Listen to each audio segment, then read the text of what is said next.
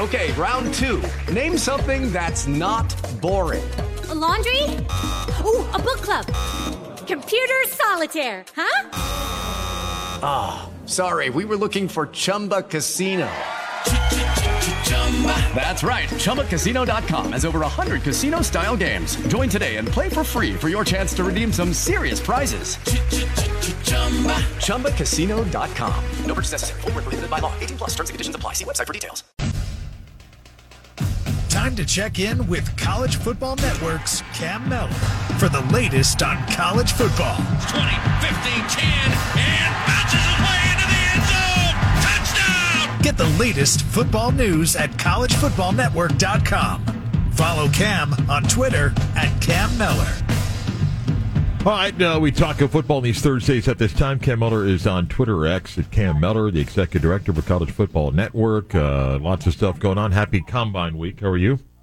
I'm great. Uh, talking to you live from Indianapolis, actually, uh, from from the Combine itself. So uh, it's best time of year. Um, I want to get to the Combine in a second. A few other things that I do want to ask you first. Um, Jordan McCloud began his career at South Florida, and he's going to turn 25 this fall and he has eligibility to play. Went from South Florida, Arizona, to James Madison. Now is going to Texas State. I saw Jordan McCloud play at South Florida. If you had told me, listen, he's going to get a chance to go play for G.J. Kinney at Texas State off the year he had at James Madison, I would have said, are you talking about the same guy? This is a guy that, if you are honest, you look at what we've created in college football, the portal and NIL, he's taken advantage of every opportunity, is he not?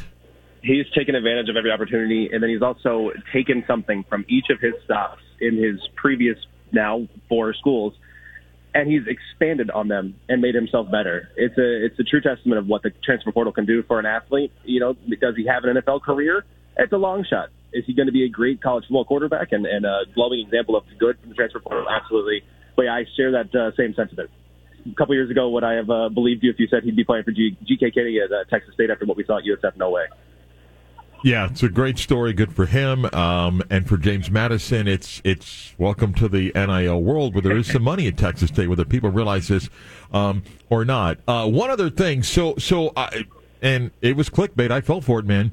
Uh, you looked at uh, the EA Sports potential uh, grades for some of the top college players and kind of projecting a little bit. Uh, what was that like? And and tease our audience a little bit. They can go click uh, to the link and read it, but you're trying to guess some grades for players. Yeah, it's like uh, it's like when you try to guess who's going to be the first overall pick uh, before the NFL season starts. We're we're well ahead of spring football. We're well ahead of summer camp and even fall camp.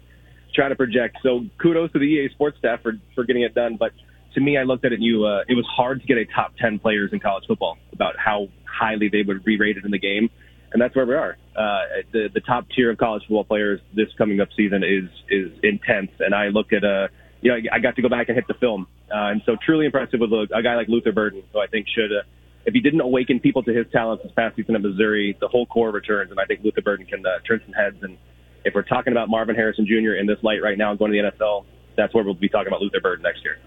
Yeah, Jalen Milroe up there still pretty high. You know, I, he's got a, a dark shot at the, at the Heisman. I like to see what the offense uh, can can can look like under head coach Kalen DeBoer. But I think the the growth we saw from him just in that month of November no quarterback ascended like he did last year. And if he continues doing that and continues growing up what brought him to Alabama, his athleticism, he's got all the talent in the world. All right, let's get to the combine. As you mentioned, there in, in Indianapolis.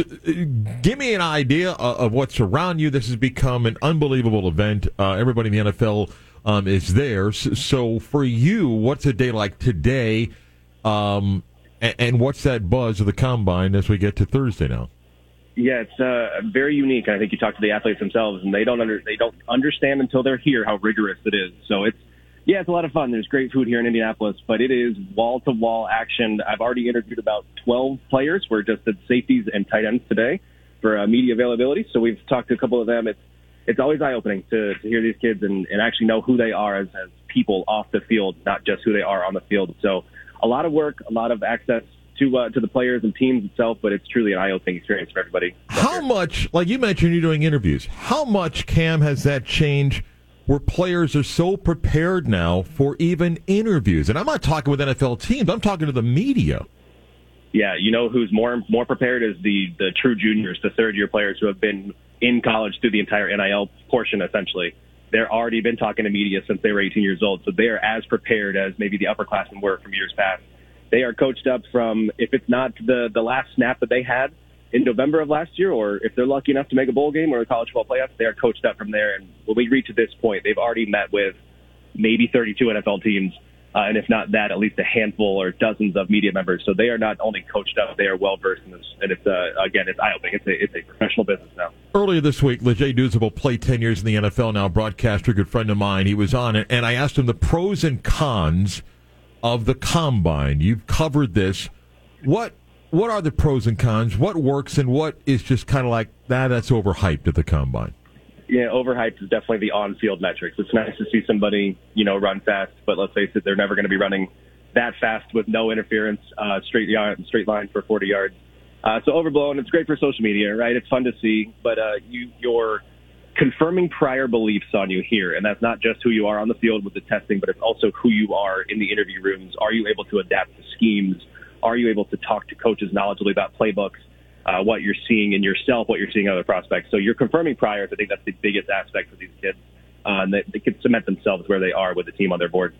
Much was made. Marvin Harrison Jr. made it clear. I, am not working out for anybody. I'm just going to prepare for the draft. That that's changed. Who throws, who doesn't throw, with the quarterbacks and all sorts of things.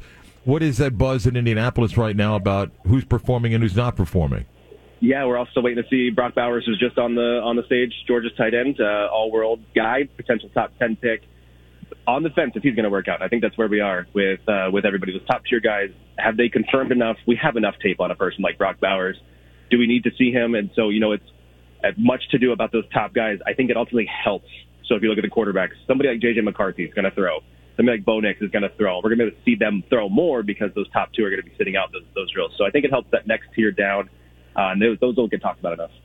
Uh, on field today, I think I have this right. The D linemen and the linebackers. Are there any interesting stories today among the group working out? You know, one thing that I'm seeing is that it's an omission. We're not having Miami safety James Williams. So I've got to call him a safety. He just worked out in Mobile as a linebacker at the Senior Bowl, and now he's not. He's here interviewing as a safety. He will do the drills as a safety as well. So linebacker group itself, good, decent talent. Uh, maybe not some some uh, all pro guys or candidates that we have for all pros on the on there. Jared Verse seeing what he can do um, and fully healthy would be an interesting thing today on the field. But yeah, James Williams here as a safety, not as a linebacker, very interesting. Um, DBs and tight ends uh, will be the next group, but of course it'll get insane on Saturday when you've got uh, running backs and, and quarterbacks um, and the wideouts. Uh, give me a couple storylines that you're looking forward to on uh, Friday and Saturday here. You know, I want to see a, a guy like Malik Mustapha, who comes from a, an incredible pedigree from a high school program, state championship winning team over and over. Uh, good friends with Will Shipley, just found out. Mm-hmm. But a, a, guy like him, Malik Mustapha, how well he performs on the field. He's sort of one of those sleepers who's on the fringe for day two. And I think he could really, you know, cement himself, confirm those prior beliefs on who he is. A few others, uh, maybe that I might want to see. But again, I go back to James Williams too, because how, how big is he? What will he measure in? And then how fast is he going to be able to, to produce at that, uh, that pound for pound speed? Is he a linebacker? Is he a safety? Is he a hybrid? So uh, we're going to get some answers here this week. You mentioned for some of the drills, some of this doesn't really matter, but but, but, but I'm going to guess for wide receivers and corners, the 40 matters. Is it that big of a deal if I'm three hundredths of a second slower faster than somebody? No, not at all. I think what's what's the age old adage? Jerry Rice ran a almost about a four seven, four point seven yard, forty yard dash, and that didn't matter. He's the greatest of all time. Uh, does it help to be fast? Absolutely. I would much rather some of these guys, when they're out, you know, shagging balls and catching from these quarterbacks, watch their fluidity when they're uh, in and out of their route breaks. And so it, it gets a little scouting, it's a little nuance, but there's definitely some things you can look for other than just the 40 yard dash. It is nice to be fast, though. What separates or what will separate over the next few days for for example the group of wide receivers? That we talked about the last couple of months and the potential number of wide receivers going not just in the first round maybe the first three rounds. How does this play out this weekend? And is it possible for some guys to really benefit and move up to whatever degree that may be a half round or even into a, another round? Yeah i think again it's it's a matter of where they're seen in the national light now at this point. You know, we're, nobody's really in these 32 NFL uh, decision making offices except for those guys. And so for us as the national media to, to see players like this and see how, where they're valued, who they've met with, I think that's, we get the, we get a more clear picture as the media of who these players have been meeting with, who they're talking to, uh, how high they could be drafted in that sense. And so somebody like Malik Nabers, who has uh, climbed the receiver rankings, uh, close the gap on Marvin Harrison, so to speak, and could be one of those guys that if he doesn't, uh, if he's there in the top ten, somebody's going to get a guy like that a steal. Uh, I think we're, we're closing the gap on certain positions. What, what we've learned this week. And again, I mean, we're going to ask it every week, probably through the draft. Uh, the second quarterback. Does anybody have a, a lead going into the combine? Uh, it, to me, I, I can't waver from the top two. Caleb is uh, one of those generational guys, and the Drake Maye is just close behind him. So I, I I would rather bank on the talents of Drake Maye, the traits he has, and how young he is to lead a franchise in the future. I mean, you mentioned before about J.J. McCarthy. It, it's interesting to watch the different projections of him, of a guy that maybe was in the 20s. Now people talking about Denver's pick. Uh, would somebody then move up to take him inside of the top 10? that's got to be more than just him throwing on Saturday. It, has got to be more of the run on quarterbacks if it happens, or he's just impressive face to face. It's it's probably a combination of all three, right? I, I also look back at he wasn't forced to do a whole lot, and so there was a, a greater area for him to for any laps he had to showcase. He only had you know 240 plus attempts, whereas some of the other guys were throwing it 400, 500 times over the past two years. He didn't have that much to show us, and he didn't show us anything really poor.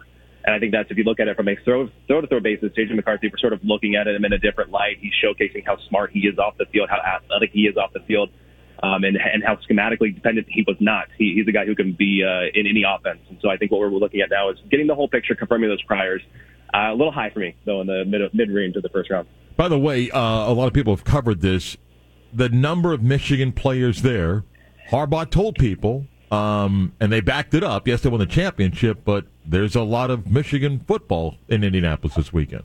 A lot of Michigan football, and then in the era of the transfer portal, I just spoke with Erick All, the tight end at Iowa, who was at Michigan for four years prior. So, not just uh, the, the Michigan representation; it's, it's even more so with the transfer portal. It's uh, there's a reason they won the national championship, uh, a reason they still should be good this year, even without their head coach. So, to me, Harbaugh backed it up, and then he's pushing his guys here. You know, credit to those top teams.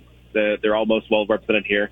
Um, and a guy like even Jaheim Bell showing out for Florida State and talking about Mike Norvell. It's a it's a testament of what those teams put forth last year uh, and then what they're going to do in the NFL. I'm going to let you go on this. Give me two players that you hope do so well this week, and it solidifies your view whether they're guys in rounds one, two, or six or seven. So I just said it. Jaheim Bell, I think, is a guy that I would love to see do well. Uh, somebody he's very, very knowledgeable in the game, understands what he's what he's able to uh, put forth for an NFL team, and I think he can have a role in the NFL. And then another one, Trey Knox. I'll stick with tight ends. Mean, just spoke to him. Trey Knox, South Carolina tight end, a guy who went under the radar, flew under the radar, uh, commanded the show, comped himself to Kyle Pitts. So lofty, lofty comp, comp, uh, comparison to uh, who he thinks, but a guy like him uh, didn't quite get the shine that I think he deserved um, this past season and through his college career. So both tight ends, Jaheim Bell and Trey Knox. Uh, please follow him on uh, X or Twitter at Cam Mellor. There you get the links to all the great stuff at uh, collegefootballnetwork.com, profootballnetwork.com, whether it is the projected ratings for EA college football, whether it is a seven round mock draft, all the fun stuff is right there. Go enjoy the weekend. Thank you. Appreciate it as always. Thanks as always, Mark. Uh, Cam Mellor and some good stuff as we get set for the uh, draft. Kyle, there, are, not, there are no secrets on uh, this show. Um, not that I know of. Can you describe to the audience what my desk looks like this morning? There was a uh, all-you-can-eat sale at Panera, and you just went all out. No, that's Einstein's. Oh, Einstein. Excuse me, Einstein. Yeah. And by the way, I brought Kelly uh, something this morning too. Every time I go there, I bring him something. So, so cool. on, on, mornings that I get home at like three, so you like him more than me? Is that what it is? I'm not complaining. Tough spot I walked into there. so, so, usually the mornings that I get home, that I'm just purely going to shower, maybe close my eyes for an hour, and try to keep quiet, so I don't make my typical egg white omelet as I normally would. So today was one of those mornings, so I did uh, go to Einstein. So I have, I have a bagel with a bunch of like paper towels and stuff there. My notes set up there. Mm-hmm. Um, you know, allergies now as the pollen's beginning to drop. And then anytime I fly, so I get a little bit of my allergies going. I got my coffee over here. Um, I got my coffee today, not tea. Well, uh, well, today's Thursday, so I do coffee on Tuesday and Thursdays.